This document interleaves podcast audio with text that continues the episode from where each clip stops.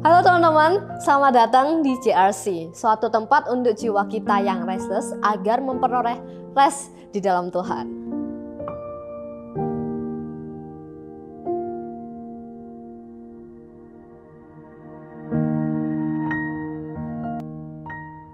Halo teman-teman kaum muda JRC dan remaja Sion.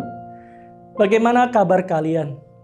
Senang sekali hari ini saya bisa menyapa teman-teman semua melalui GRC Pastoral Message. Saya percaya kalian tetap sehat dan saya berdoa kalian tetap bersuka cita dan damai sejahtera Allah terus menyertai kalian. Mari sebelum kita merenungkan kebenaran firman Tuhan, kita berdoa meminta pimpinan Tuhan. Tuhan Bapa kami yang baik, kami mengucap syukur Bapa untuk kasih-Mu yang Kau tunjukkan di dalam kehidupan kami. Bahkan hari ini ya Tuhan ketika kami masih diberikan kesempatan untuk mendengarkan firman-Mu Bapa, kami mengucap syukur. Dan tolong kami ya Tuhan agar di dalam pemberitaan firman ini kami boleh memahami apa yang Kau sampaikan kepada kami dan kami belajar untuk melakukannya. Tolong kami ya Tuhan. Hanya di dalam nama Tuhan Yesus Kristus kami berdoa. Amin. Nah teman-teman dalam rangka memperingati kemerdekaan Republik Indonesia, maka hari ini kita akan melanjutkan kembali topik kita yang berkaitan dengan Pancasila.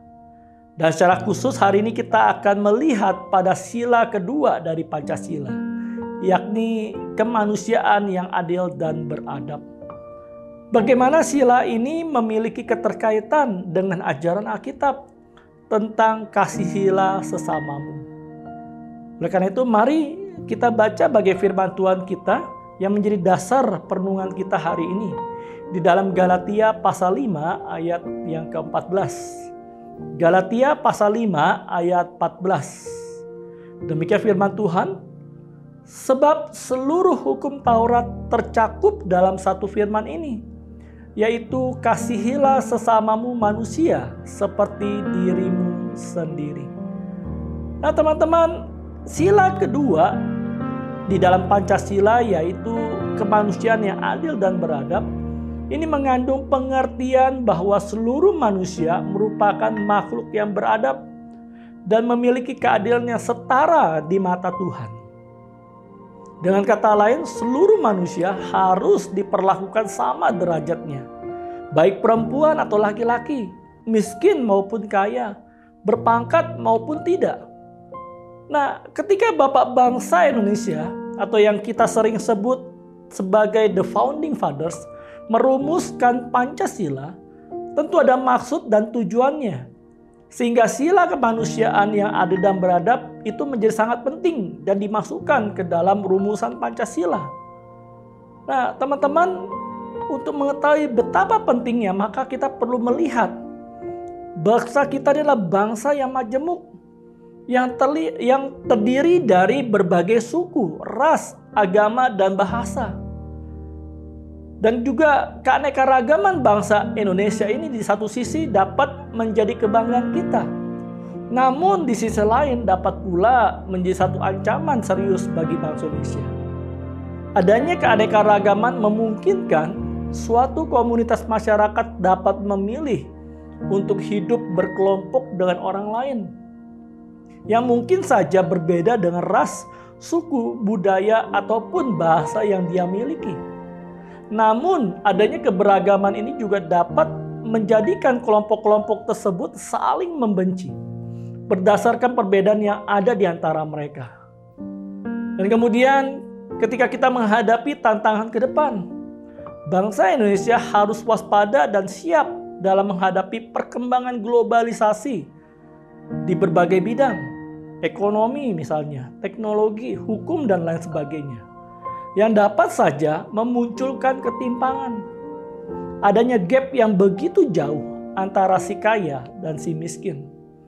Sehingga akhirnya setiap orang dapat memperlakukan orang lain dengan sesuka hatinya. Demi kepentingannya sendiri. Dan tentunya hal seperti ini dapat membuka ruang bagi ketidakadilan. Dan memperlakukan orang lain secara tidak beradab. Karena itu sila kedua yaitu kemanusiaan yang adil dan beradab menjadi sangat penting di dalam situasi seperti ini. Bila masyarakat Indonesia menerapkan sila kedua secara baik, maka besar kemungkinan bangsa Indonesia akan menjadi bangsa yang besar, bangsa yang kokoh.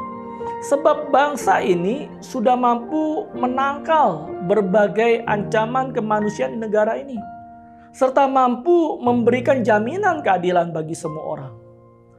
Jadi, sila kedua dapat dikatakan ini seperti sebuah jaring pengaman atas permasalahan yang ditimbulkan oleh arus globalisasi dunia. Nah, teman-teman yang dikasih Tuhan, melihat betapa hebatnya sila kedua ini, maka seharusnya di negara kita tidak ada lagi ruang bagi diskriminasi. Baik itu terhadap suku, agama, ras, ataupun golongan tertentu. Apalagi ada orang-orang yang diperlakukan secara tidak beradab tetapi kenyataan justru memperlihatkan kondisi yang berbeda. Keadilan di Indonesia masih merajalela. Berbagai kasus pelanggaran HAM masih sering kita temui di negeri ini. Mengapa hal seperti ini bisa terjadi? Jawabannya teman-teman adalah karena dosa.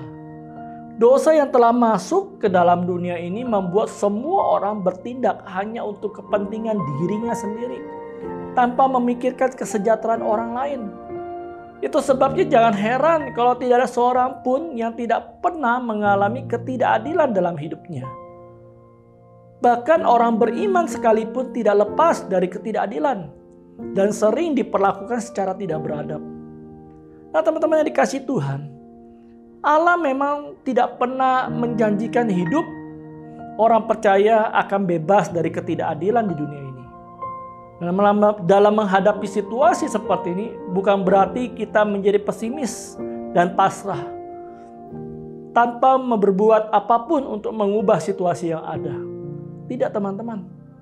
Kondisi seperti ini justru memberikan ruang bagi kekristenan untuk turut berperan dalam mewujudkan terjadinya kemanusiaan yang adil dan beradab. Bagaimana caranya? Yaitu dengan cara yang firman Tuhan ajarkan kepada kita dengan mempraktekkan kasih kepada sesama. Sebab ketidakadilan itu tidak dapat dibalas dengan perbuatan tidak adil. Tetapi kita membalas ketidakadilan dengan tetap setia menunjukkan kasih Tuhan.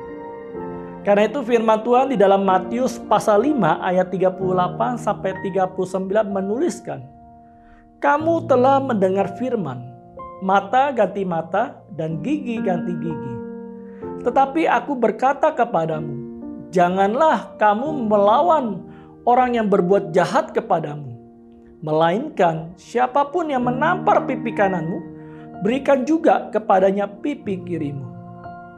Nah teman-teman, lewat ajaran kasih seperti itulah kita menunjukkan kepada dunia siapa Allah yang kita sembah. Dialah Allah yang penuh dengan kasih. Dan sekarang bagaimana caranya kita mengasihi sesama kita.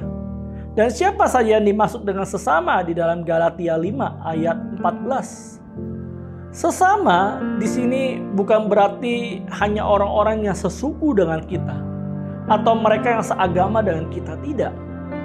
Pengertian kata sesama di sini adalah orang-orang yang tinggal dan hidup di sekitar kita. Mereka bisa saja tetangga kita. Mereka bisa saja pembantu kita sopir kita, atau bahkan orang asing yang kebetulan ada di sekitar kita. Nah, lalu bagaimana caranya mempraktekkan kasih kepada mereka? Kasih yang dimaksud di sini adalah kasih persaudaraan yang wujudnya bisa saja berupa tindakan moral yang kita tunjukkan kepada mereka.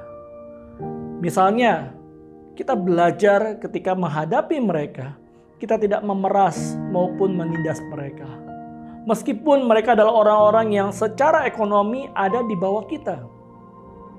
Selain itu, kita mengasihi dengan cara bertindak jujur, berani menegakkan keadilan, tidak memfitnah sesama kita, tidak juga membalas dendam, tidak mencuri milik orang lain dan menipu mereka. Nah, dengan melakukan praktik kasih seperti itu, maka kita sudah memperlakukan orang lain secara beradab sekaligus sebagai bukti bahwa kita mengasihi Tuhan kita.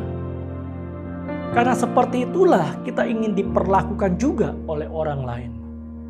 Jadi teman-teman, dari segi praktek iman Kristen, kita sebenarnya dapat melihat adanya keselarasan antara ajaran Alkitab dengan rumusan Pancasila, khususnya sila kedua. Nah sekarang pertanyaan adalah, maukah kita mempraktekkan ajaran firman Tuhan di dalam kehidupan kita? Mari di dalam rangka memperingati Hari Kemerdekaan Republik Indonesia, kita ikut serta di dalam mengambil bagian mewujudkan kemanusiaan yang adil dan beradab. Sekaligus kita mengaplikasikan iman Kristen kita di dalam bentuk kasih kita kepada Tuhan dan sesama kita. Kiranya Tuhan menolong dan menyertai kita. Mari kita berdoa. Tuhan kami mengucap syukur kalau firman-Mu hari ini mengingatkan kami betapa pentingnya ya Tuhan kehidupan mengasihi sesama. Kami menyadari ya Tuhan ketika kami hidup di dalam dunia ini, di negara ini ya Tuhan, ada begitu banyak ketidakadilan yang kami alami. Ada begitu banyak perlakukan yang tidak beradab ya Tuhan yang kami rasakan.